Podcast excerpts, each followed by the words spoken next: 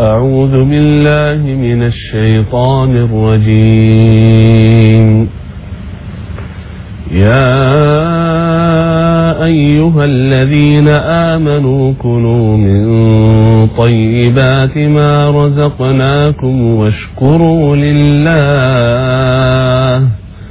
واشكروا لله إن كنتم إياه تعبدون.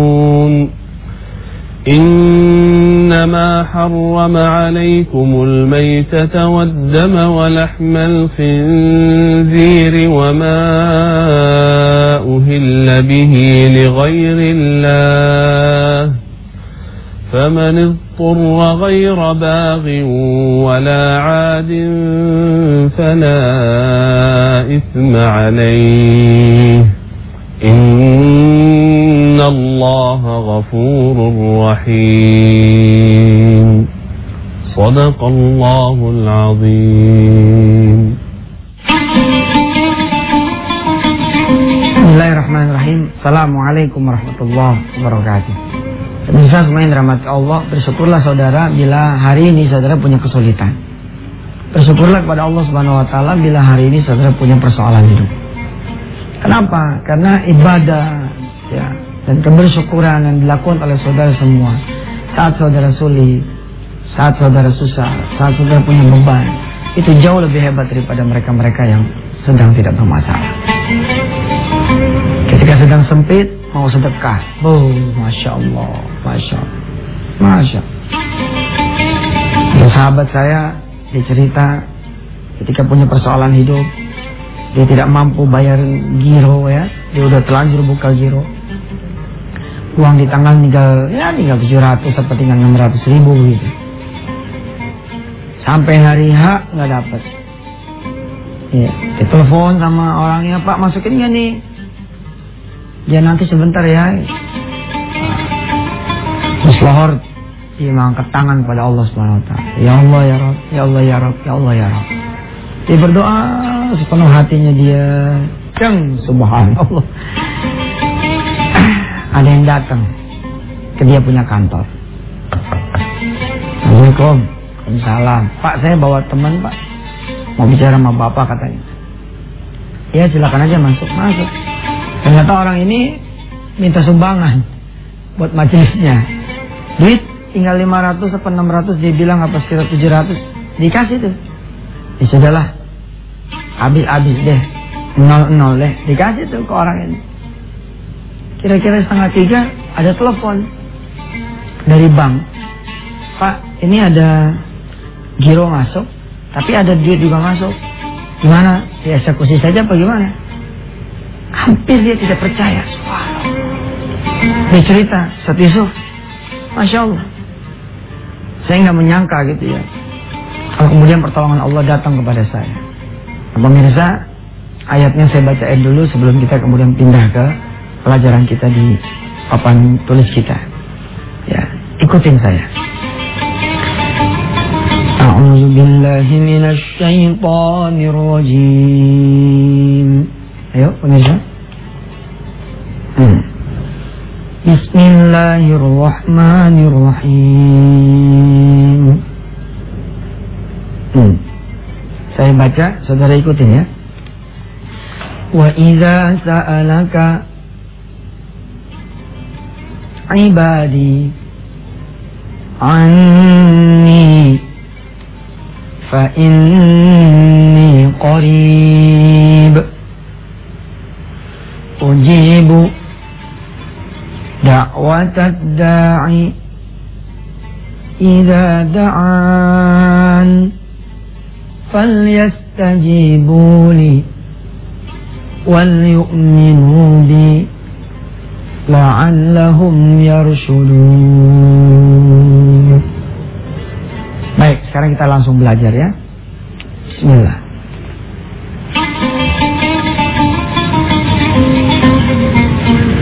Kapan pertolongan Allah itu datang? Jawaban yang pertama adalah ketika kita datang kepada Allah. Kan pertanyaannya tuh, kapan pertolongan Allah itu datang? Jawaban yang pertama adalah ketika kita datang kepada Allah. Yang kedua, kapan pertolongan Allah itu datang? Ketika kita sabar dan pasrah. Kadang ya, matrik sedekah atau polarisasi sedekah ini flow-nya tuh ngikutin persoalan. Ini sedekah, ini persoalan. Ada orang-orang yang takdirnya persoalan itu bakal datang, tapi kemudian dia bersedekah. Nah, sehingga persoalannya tidak datang. Karena sudah didahului sama sedekah. Rasulullah bersabda, "Badiru bisadaqah. Fa innal bala'a la yatakhattaha." Bersegeralah bersedekah, badiru bersegeralah bisadaqah bersedekah fa innal bala'a karena sesungguhnya bala bencana la yatakhattaha tidak akan pernah bisa mendahului sedekah. Jadi balak nih tidak akan pernah bisa ngebalap sedekah. Nah ada orang-orang kemudian persoalannya datang duluan, sedekahnya datang belakangan. Matrik atau pola sedekah ini hampir sama dengan pola doa. Ketika saudara berdoa, ya Allah selamatkan aku, ada rasa-rasa gitu kayaknya bakalan gak kebayar ini saudara berdoa persoalan itu kemudian datangnya beriringan itu. Nah, ada orang-orang yang kemudian datang duluan persoalannya baru dia berdoa. Karena itulah kita bersabar dan pasrah. Allah saja sabar menunggu saudara kembali kepada Allah. Masa kemudian ketika kita mengangkat tangan berdoa dan bersedekah, lalu kita tidak sabar menunggu jawaban dari Allah dan menunggu datangnya janjinya Allah. Masih ada yang ketiga dan keempat, Insya Allah setelah yang berikut. Silakan. Allah sudah menjawab misalkan di surah Al-Baqarah. Ayatnya nanti dicek lagi pemirsa. 212 atau 214. Inna nasrallahi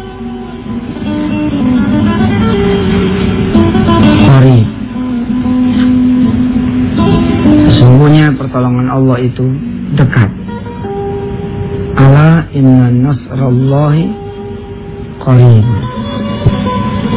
Tapi kenapa kok pertolongan Allah terasa jauh sekali buat kita-kita orang yang berharap pertolongan Allah itu datang? Jawabannya sederhana saja. Pertama, ya kapan saudara datang kepada Allah?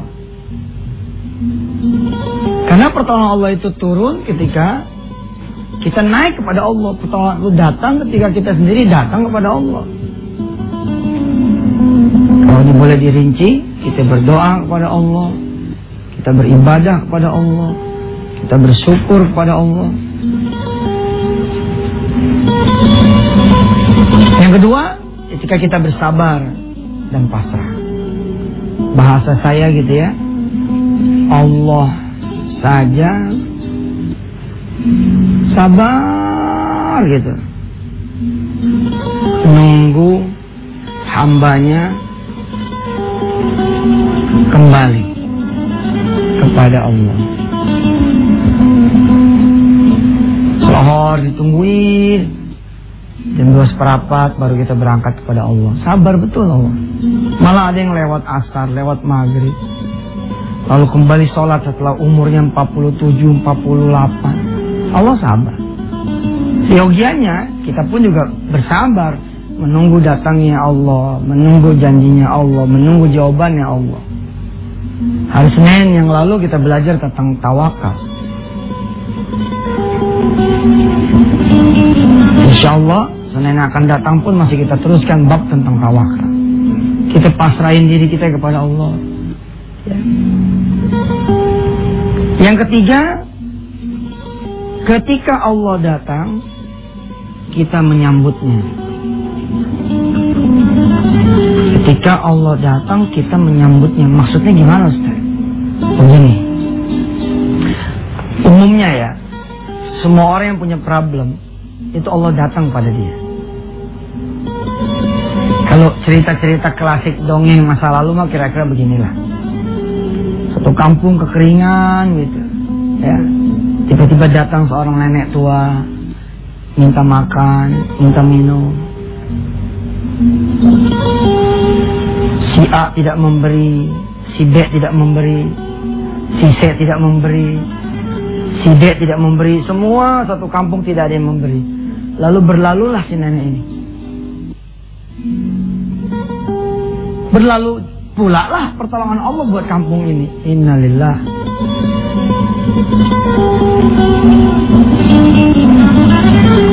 Atau Allah yang maha tahu bakal ada kesusahan datang. Kalau Allah datang, yang saya bilang tadi, ada orang-orang sedekahnya duluan, doanya duluan. Lalu datanglah persoalan. Allah datang duluan nih sebelum persoalan itu datang. Lagi panen-panennya, lagi jaya-jayanya Allah tahu nih bakalan susah nih di masa yang akan datang. Datanglah misalkan satu permohonan bantuan A, B, C, dan D. Tapi saya mengingatkan pemirsa saya, jangan kemudian pengajaran ini dijadikan oleh saudara senjata untuk meminta.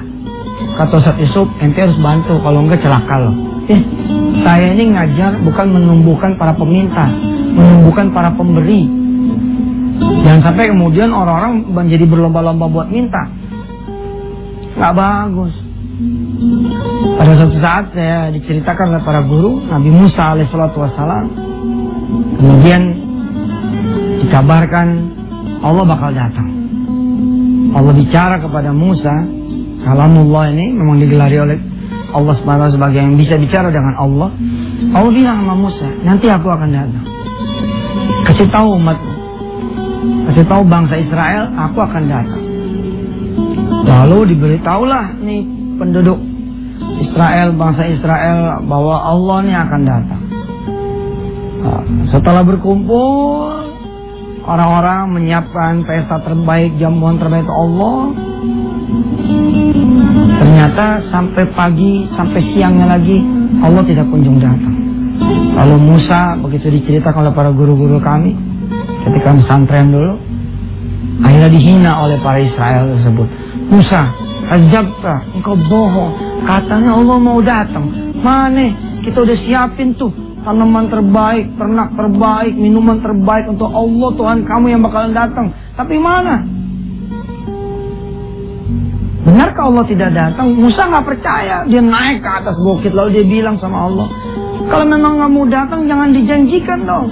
Ternyata Allah menjawab, Qad jitu, aku sudah datang. Bingung Musa. Aku sudah datang kapan? Tidak ada engkau datang wahai Tuhanku. Begitu. Tentu ini kisah saudara Israelia.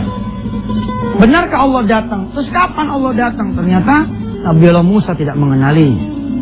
Apalagi kemudian Bani Israel. Emang seperti apa kejadiannya? Kita ikutin dulu yang melewat. Silahkan. Kembali lagi bersama Yusuf Mansur di acara Wisata Hati TV. Kita coba bercanda-canda, berkisah, ya tentang kapan sih pertolongan Allah itu datang. Ternyata pertolongan Allah itu udah hampir datang, close, dikit lagi. Tapi karena barangkali kita kurang sabar, nggak ada pasrahnya, mental lagi. Ya, lihat matriks problem yang lain adalah kadang-kadang begitu sudah meninggi gitu ya, deng. Di sini kita nyabarin diri gitu. Ketika mau cerai, deng. Kita sabarin, ya Allah. Saya dulu asalnya tidak bersuami. Saya dulu asalnya tidak beristri. Kalau memang engkau akan ambil lagi suamiku ya Allah. Atau engkau mau ambil lagi istriku ya Allah. Terserah engkau ya Allah. Kasih catatan dikit ke Allah. PS gitu. Jangan lupa gantinya. PRS. Tenang aja ya kan. Sama Allah mah. Asal kita sabar, kita pasrah. Insya Allah dah. Nah ini saya mau konsentrasi nih. Kapan pertolongan Allah datang? Ketika Allah datang, kita menyambut. Rupanya nggak ada yang kenal Allah itu datang. Nabi Musa nggak kenal. Begitu juga Israel bangsanya umatnya Nabi Musa nggak kenal. Rupanya waktu malam-malam lagi pada nyiapin apa namanya e, makanan jamuan buat Allah yang bakal datang nih. Ada seorang tua datang meminta air, minta daging, sama Nabi Allah Musa disuruh nimba. Orang lagi lapar disuruh nimba. Si orang tua nimba, nimba, nimba, lupa Musa memberi makannya orang. Sumurnya mah, kolamnya mah, baknya mah penuh, tapi si patwa ini tidak dapat makanan dan minuman. Kemudian dia datang kepada Bani Israel yang lain, nggak ada yang ngasih. Ya sudah pulang. Rupanya itu Allah yang datang. Subhanallah. Maka ketika Musa ngadu, mana ya Rob? Katanya kau datang. Kok nggak ada? Allah bilang, Qad jitu ya Musa. Aku sudah datang. Tapi kalian tidak ada yang peduli terhadap aku. Cung! Akhirnya Musa ingat, oh Allah betul. Tentu kisah ini mengandung cacat. Karena mungkin seorang Nabi Allah ya, tapi sudahlah. Ini kisah Israeliat. Kita ambil hikmahnya saja gitu. Ini lagi sakit nih, duit ada 2 juta nih, telepon masuk. Lihat rundownnya, kapan pertolongan Allah datang? Ketika kita datang pada Allah. Begitu bini sakit, cekrek sakit, kita yang angkat tangan kan? Nah ini mulai-mulai nih, tanda-tanda Allah bakal datang. Ya Allah ampuni segala dosa saya ya Allah. Kalau semua rezeki haram mengalir pada istri saya lalu istri saya sakit, ampuni ya Allah. Oh doa, Allah datang. Kita sabar, kemudian Allah datang nih. Hati-hati, di etapa ini, di etapa ini jangan sampai kita meleset, jangan sampai miss. Kita sambut Allah. Lagi sakit, duit 2 juta, udah siap bawa rumah sakit, rumah sakit udah di order, udah dipesan, telepon masuk. Assalamualaikum, Om. Kita jawab nih, Waalaikumsalam. Tante gimana Om? Eh, sehat. Ya Alhamdulillah masih sakit. Om ada salam dari Mama. Katanya Mama pinjam duit 2 juta buat biaya tambahan bersalinnya Mama. Terus kita bilang sama sama anak kita, sama aponakan kita. Gimana ya? Aduh udah tuh, nggak bakal lo dat. Nih nih, telepon itu itu Allah tuh. Tapi ingat, saya tetap ingetin ya, jangan jadi delusa, jangan jadi pecundang, jangan memanfaatkan kesempatan orang yang sudah terbuka hatinya. Oh dia lagi susah nih, gue datang ah. Assalamualaikum, Waalaikumsalam. Ente lagi susah sih, iya. Aneh datang nih, minta bantuan sama ente. Nah, yang gitu tuh tabokin aja. Bilang Ustadz Yusuf ngajarin ente bukan buat minta, buat ngasih. Siapa sih yang bisa kita beri? Istabtikal bak. Tanya hati kita dong, ya nggak? Kalau emang orang itu gimana, nggak usah dibantu ngapa Enggak, Yusuf Mansur mah ngajarin bukan buat minta, buat ngasih, buat ngeberi. Maka kalau bisa saudara yang sedang susah, jangan nunggu Allah datang, ente yang datang. Lohor Allah datang, ente yang susah malah diem aja. Udah tahu yang paling kaya datang, mau ngasih duit sama ente pada, ente nggak ke masjid, ente nggak berjamaah. Asar Allah datang lagi, nggak datang juga. Maghrib, Isya begitu juga. Tengah malam begitu juga. Ya udah. Pertanyaan kapan pertolongan Allah itu datang? Ternyata jawabannya Anda, saya, kita semua tidak mengenali Allah Subhanahu wa taala. Bismillahirrahmanirrahim. Allahumma salli ala sayyidina Muhammad wa ala ali sayyidina Muhammad. Terima kasih ya Allah Kau telah menganugerahkan kami kesulitan di tengah kesenangan, kesusahan ya Allah di tengah kebahagiaan. Sehingga kami masih bisa mengingatmu ya Allah. Dan ingatkanlah saudara-saudara kami yang saat ini sedang senang, sedang jaya, sedang banyak kemudahan. Agar lebih lagi bersyukur kepadamu ya Allah. Bikin kami bisa menyambutmu ketika engkau datang. Baik berupa kesusahan yang terhidang di depan mata. Atau ketika azan memanggil. Ya Allah. Izinkan kami yang datang kepadamu di rumahmu, di masjidmu. Bukan engkau yang mendatangi kami ya Allah. Izinkan kami juga yang mengetuk pintu orang-orang yang susah. Jangan sampai menunggu orang-orang susah itu datang kepada kami. Rabbana alaika tawakkalna wa ilaika anabna ilaikal masir. Walhamdulillahi rabbil alamin. Pemirsa, saya tunggu saudara-saudara yang mau menjadi donatur buat uh, anak-anak penghafal Al-Quran yang tidak punya biaya di pesantren Darul Quran, insya Allah.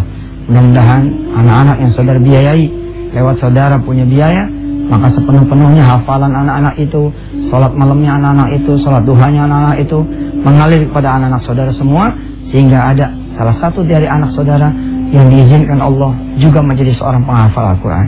Bila mana saudara punya rezeki, masukkan saja ke pesantren Al-Quran dengan biaya saudara sendiri, karena itu merupakan sedekah saudara pada Allah Subhanahu Wa Taala.